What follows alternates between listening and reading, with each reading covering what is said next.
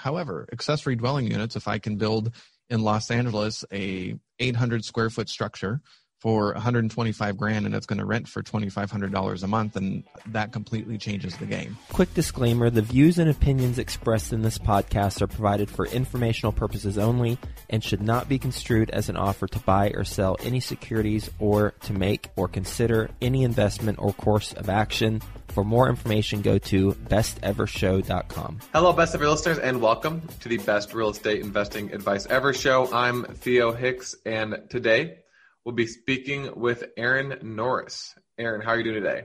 Great. Thanks for having me. No problem. And thanks for joining us today. A little bit about Aaron. He is the VP of Market Insights for Property Radar. He started investing in real estate at the age of five, helping his dad with his flipping business. He is currently building his 12th build to rent property, and he has 20 years of experience in private construction notes. He is based in Los Angeles, and the website is propertyradar.com. So, Aaron, do you mind telling us some more about your background and what you're focused on today? Sure. I did start flipping houses with dad at age five. My first memory is sucking cockroaches off a wall as the family was tearing up the uh, carpet of a really ugly house that my dad bought. Enjoyed growing up as a kid finding treasures, and I just thought that was the coolest thing. After I graduated from high school, I did end up moving to New York City and becoming a professional actor. In between gigs, I fell into Wall Street doing merger and acquisition presentations and sort of fell in love with the data side. Got into marketing and PR and long story short, I ended up in the hard money loan and real estate investment business with my father, Bruce Norris, who's actually been on the show, I think a couple years ago. And last year, I have always wanted to be in technology. So a tool that I had been using for a number of years, Property Radar, they went national in November and I got brought on as their industry expert and I work with media. So on top of my real estate career and still private lending and building houses, I work with media and I teach real estate investors, realtors and mortgage professionals to get dangerous with data. It ain't just for Wall Street anymore. So you kind of got a lot going on. What's your main focus? What do you spend most of your time doing? Is that property radar? Yeah, property radar keeps me very busy educating nationwide, working with different real estate investment clubs, and really cluing real estate investors into what kind of data is available mortgage people, property, and the opportunities into really backing into a niche, spending less money, and being able to talk to the right people more often. So I call it right bound marketing right person, right channel, right time, right message.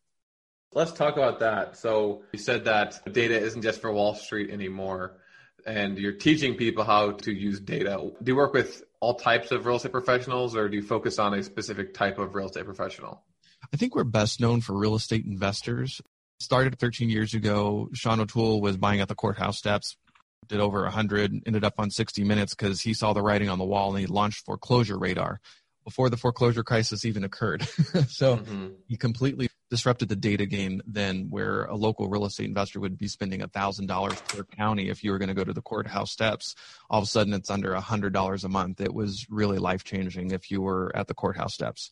So real estate investors is probably a, a, big niche of ours from people doing subject to to development of accessory dwelling units to equity sellers, vacant properties. We have over 200 fields to be able to do some research. So you give me a niche and I'll probably not only tell you which data criteria you should use, but maybe creative ways to save even more money to better reach your target audience.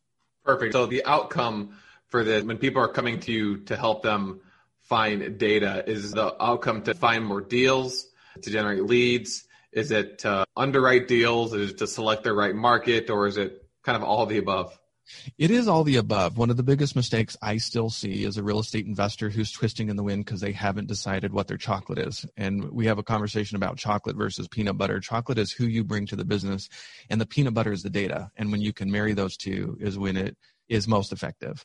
So I sort of have this five question thing that I ask investors. I'm like, are you an introvert or an extrovert? How much time do you have to be in the business? How much money do you have to be in the business? And how much experience do you have? And then finally, I ask them what their background is. I'm a professional artist from New York City, and how I got into this is a very different route, but I've been able to be successful because I have a very clear idea of who I am and what I don't like and what I do like. You talk to me about, even though I'm an extrovert, door knocking that's not the existence I really want. So I've really learned that I love being a landlord and what that means and creating deals and value. But somebody who's an extrovert that doesn't have a lot of money, okay, what are the different paths we can send you to where you'll get more successful more quickly and really fall in love with the business? If you're an introvert with no time, no money, and no experience, and I tell you to go door knocking, you're going to hate me. Yeah, so let's talk about, I'm trying to think of something that would be universal. Let's talk about just finding a market that's something that is one of the first things you do before you're actually looking for deals. So if I come to you and I say, hey, Aaron, where should I be finding the best data to find the best market to invest in? And we'll just use rentals so you can be more specific. And I want to buy and hold rentals. What would you say to someone like that after you've kind of gone through those five questions and you find out that that is actually something that works for them? Great question. And especially when it comes to rental, it's really a matter of cap rate, what your target rate of return is. So it's going to be to vary. And I'm going to give you a really specific example. One of the things I've been talking about a lot for the last several years is accessory dwelling units here in California. I was buying in California at the bottom of the market. So it really hurts my feelings in 2021 to buying a rental because the numbers really just don't make sense. What I'm going to buy it for and what I'm going to be able to rent it for after doing repairs. It's just not appropriate. However, accessory dwelling units, if I can build in Los Angeles a 800 square foot structure for 125 grand and it's going to rent for $2,500 a month, and that completely changes the game. So I found that there's typically opportunities in any market. It's just how to structure the deal and finding the opportunity. And that's that hyper local niche, knowing it better than anybody else. So cap rates, looking at an area that you're comfortable with. A lot of real estate investors don't like being more than a couple hours away from something that they're comfortable with or having boots on the ground that represent them. It's just backing into the area, feeling comfortable with the inventory that you're getting into, knowing that you have a team that you trust that can take care of you. So, where would you send them to? I'm trying to get a clear understanding. So, if you told someone that they need to know about cap rates for the market that they're in, a rate of return, do you then say, hey, here's all the data you need? Or do you tell them, hey, here's where you can find the data, or does it kind of depend on how much money they have and time they have, what yeah. direction to send them? Sure, a lot of that's going to be the situation that they find themselves. If they don't have any money, the data that they're going to have to start tracking down, they're going to go down the path of absentee owners, and that's inventory data that we definitely have within Property Radar, finding owners that maybe have owned for over 27 years and trying to get in the way of those deals, talking to them about structuring deals. So I really think that there's deals in any market. Uh, I mm-hmm. always like to start in your own backyard. It's just making the numbers work for where you're at and what you're comfortable with. So absentee data, rental data, it's all within Property Radar. I didn't want this to be a pitch fest, so I'm trying to be mindful. oh no, no, no, no problem. We'll get back to the show in just two minutes, but first, some sponsors I'm confident you'll find value in learning more about. One of the hardest tasks to balance while scaling your real estate investing business is accounting. Well, realestateaccounting.co takes care of the numbers for you so you can grow your business and revenue.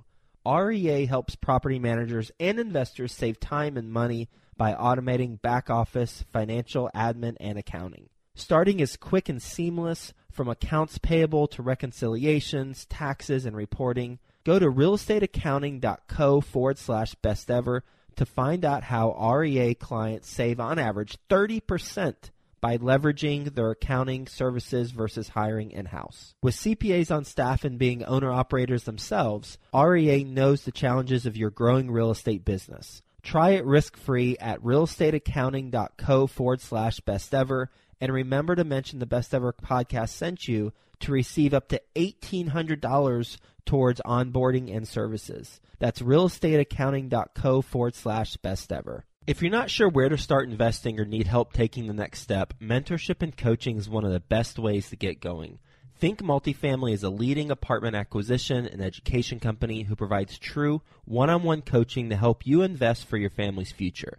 Their servant leadership approach will guide you to successfully scale your real estate business or assist you to diversify your investments in multifamily. Go to thinkmultifamily.com forward slash coaching to learn how they help working professionals just like you transform their future through partnering and community. In fact, the majority of real estate investors who partner with Think Multifamily get involved in a general partnership within six months.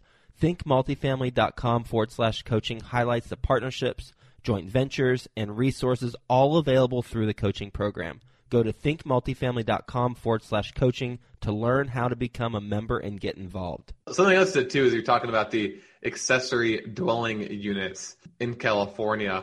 So what types of data sets to the things should people be looking for? Say they're picking the market in their backyard and they want to know what's the best opportunity for that area. California happened to be accessory dwelling units. So you can use that as an example or just be more general, but what data should I be looking at to figure out what's the best real estate to buy? Sure, this is a great example of different ways to use data.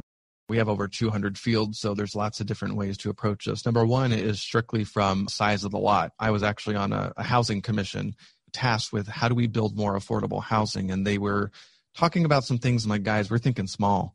So I pulled up Property Radar and I showed them, let's look at properties where the lot square footage is 10,000 square foot and where a one story house is 2,500, leaving us enough room on the lot to build a small accessory dwelling unit or secondary structure of around 8 to 1,200 square feet. We found out there was 5,000 lots met that criteria. Half of those were owned by real estate investors and half of those further were real estate investors who lived out of the area my suggestion to them was to reach out to those because if you want them to build it, these are experienced landlords, know how to be a landlord, have access to private capital, and can build these things at a good price and get you more units. So you can do it strictly from a function of the data on the property. Another way to approach it is maybe you know a specific area where there's an alley where if you've got a primary house that butts up against the front of the street and the alleys in the back, you can basically create a duplex situation where the person in the secondary unit in the back can approach from the back, which is really great. I also have zoning possibilities. So say in public records, I can look up L3 lots, so something that's zoned, sorry, R3, where there's a triplex, but on site is only a single family residence. Chances are you can end up increasing those. So in California, let's say that happens. That means if there's a single family home on the property, you can end up scraping that or figuring out a way to build three permitted units. And in California, that means you can also build three ADUs. So you could go from a single family residence to, in essence, six units on one lot. Wow. That's, Nerd alert. Uh, yeah, that's interesting. So, one more thing about that. Yeah, sure. Go guess ahead. What, guess what kind of financing is available for that? Even though it's six units, it's a three unit with three accessory dwelling units. For the sake of lenders, they see that as a three unit. So you're still under Fannie one to four. So how did you come up with these? I'm just curious because those are three very specific things: the size of the lot that has extra space to build on, the alleyway for the duplex, upzoning. Is that something you just kind of just had a brainstorming session and came up with on your own, or did you hear it somewhere? Where did I you have, come up with that? I have run several podcasts over the years. I've interviewed the state senators that have been in charge with forging this work of accessory dwelling units because we've been in need of more affordable housing. I interview the people doing the production side. What's the average square footage you need to quickly know when somebody calls you, like, hey, I want to build this? And what are the first questions you asked to know that it's appropriate to even show up? So, interviewing a lot of people and just experience and real estate investors who have gone down this path and built it. I've just been around a long time, I guess. I'm getting old. What about data to find investors? This is a good one, and I'm so glad you asked that. Inside Property Radar, you can search local flippers. And why I like this, it can capture flippers, but also iBuyers, finding out the buy box, if you will, of what they're buying and why. So a lot of times, if you look for the flippers in your area, you're able to see are they focusing on 1500 square foot, three bedroom, two bathroom? Who's your competition? Can you start to follow them? See what kind of level of rehab they're doing in the market and how fast are they turning it? That kind of insight is so key, especially if you're new to a market, if you're entering in as a newbie. Success leave clues. You don't really need to recreate the wheel and you need to make a decision if you can and will compete with those people or you work around them and find a niche of your own that nobody else wants. What are iBuyers? iBuyers are cash as is Wall Street backed buyers. Zillow, Redfin, OfferPad, Opendoor, Knock. They come in a few different flavors, but here in California, Texas, Florida, if you're a resident and you log into Zillow, you're going to have a button that says get your cash offer. Yeah, if you're in Sacramento, Arizona, Phoenix, a lot of other markets, and you own properties, you probably got mailers from Opendoor. They spend hundreds of thousand dollars in the markets that they enter, offering the very same thing that real estate investors do, as is cash, flexible closings, all that kind of good stuff. However, they don't do the ugly ones. They do the easy ones more and more. They don't want to do major rehabs, and they certainly won't deal with people problems. What about investors in a sense that I'm doing a project and I want to have someone be like a passive investor in my deal. Is that something you guys do as well? Yeah, we track mortgage data. So yeah, you're saying if you're trying to find uh, private lenders, yeah, that's something that you can find in public records as people are recording transactions. You can hunt them down. This is fascinating. So sounds like overall it's just once I figure out what I'm trying to do and the parties involved that I need to know about, I just need to just figure out exactly how I can learn as much as I possibly can about those people. So if I'm like a fix and flipper, then I want to focus on the competition, what they're doing. I want to figure out who's going to be my ideal buyer and get data on them. And it sounds like if I just come to someone at Property they'll kind of just figure all that out for me. Well, we have a fantastic support team, but when you bring the chocolate to the party, it's fun. I'll, I'll, give you a real life example. Last week, I had a good friend call me, and her specialty is she loves the 55 and over crowd. She really loves helping them. She's got a really strong network of estate planners, attorneys, CPAs, fiduciaries, all that kind of stuff. And she uses Property Radar. I'm like, okay, let's play let's look for people that own free and clear. So there's no mortgage that we've got their email address. Property radar pre-appends emails and phone numbers to ownership. So we're looking at owner occupants single family homes in this specific area of california. How many people own free and clear? We create this list and then we start looking at insights like how long have they owned the property? Why would they want to sell if I'm going to start marketing to people, let's try to be strategic. I could do a blanket mailer, but why blow my entire marketing wad when I can get a lot more strategic so I can talk to the right people several times instead of blowing it all at once? So we had a lot of fun developing that list and I gave her several ideas on how to back into that niche, which is super nichey and different ways to help underwriter marketing. I was like, you need to be working with your local favorite CPA that specializes in working with seniors, fiduciaries. You need to join this estate planning group. So there's different ways that hyperlocal professionals can really back into their niche, not just by the data, but some of the strategic partnerships that they form. Exactly. All right, Aaron, what is your best real estate investing advice ever? Just get started, pull the trigger. it sounds simple, but I see way too many people sit on the fence. It's interesting because a lot of people, a main reason why people don't get started is that analysis by paralysis, right? They're kind of overwhelmed by the data. Yep. Um, so maybe kind of follow up question to that, especially working for or being an expert in data and the benefits of data. How do you balance those two things of not falling into analysis by paralysis, but at the same time, not just completely ignoring data? What's the right amount? I would say focus on who you bring to the party. If you can find a niche that you can be really passionate about, I promise the data is there to back you up. And the mistake that people make is trying to be somebody that they're not. They show up to a real estate investor club and they go to these online forums and get inundated with all the different strategies that are out there and it doesn't resonate with them. And part of the analysis paralysis, they try to be something that they're going to be very uncomfortable being. It's okay to be you. There's room for you in the business. It's just discovering what that looks like and then backing it up with the data and killing it. I love that. All right, Aaron, are you ready for the best ever lightning round? Let's do it. Okay, first, a quick word from our sponsor. Mark your calendars for the best ever conference, February 24th through 26th, back in person at the Gaylord Rockies Convention Center. Join the experienced community and phenomenal speakers for a weekend of learning the best commercial real estate strategies, building relationships, and quite frankly, having fun. As a bonus, once you purchase your ticket, you are put into a mini mastermind group of eight to start making connections with other commercial real estate investors immediately. Get the lowest prices right now at bec2022.com. That's bec2022.com. Okay, Aaron, what is the best ever book you've recently read? The future is faster than you think. I like to study lots of technology. If your business would have collapsed today, what would you do next? I would probably go into the nonprofit space for a while and take a break. What's the best ever way you'd like to give back? Time and talent. Tell us about a time you lost money on a deal. How much money did you lose and what lesson did you learn? I bought from a very popular wholesaler and was so excited. I probably didn't do enough due diligence. We walked through with the tenant. I lost probably 30 grand in the first two years because of deferred maintenance that I missed. And then on the flip side, what's the best ever deal you've done? It's the same deal. Oddly enough, California saved my behind.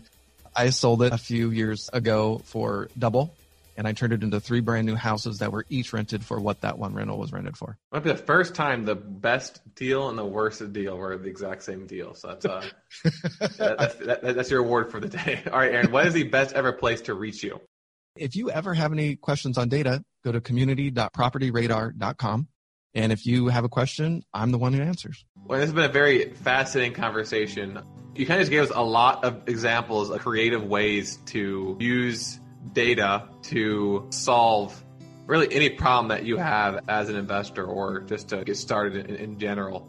I really like those three examples you gave about identifying opportunities that I would imagine that there's not a lot of competition in that because not many people would even think of, for example, identifying buildings that have alleyways because it's very easy to convert that into a duplex because of the two entry points or you know, looking at the size or the zoning to see if you can build more.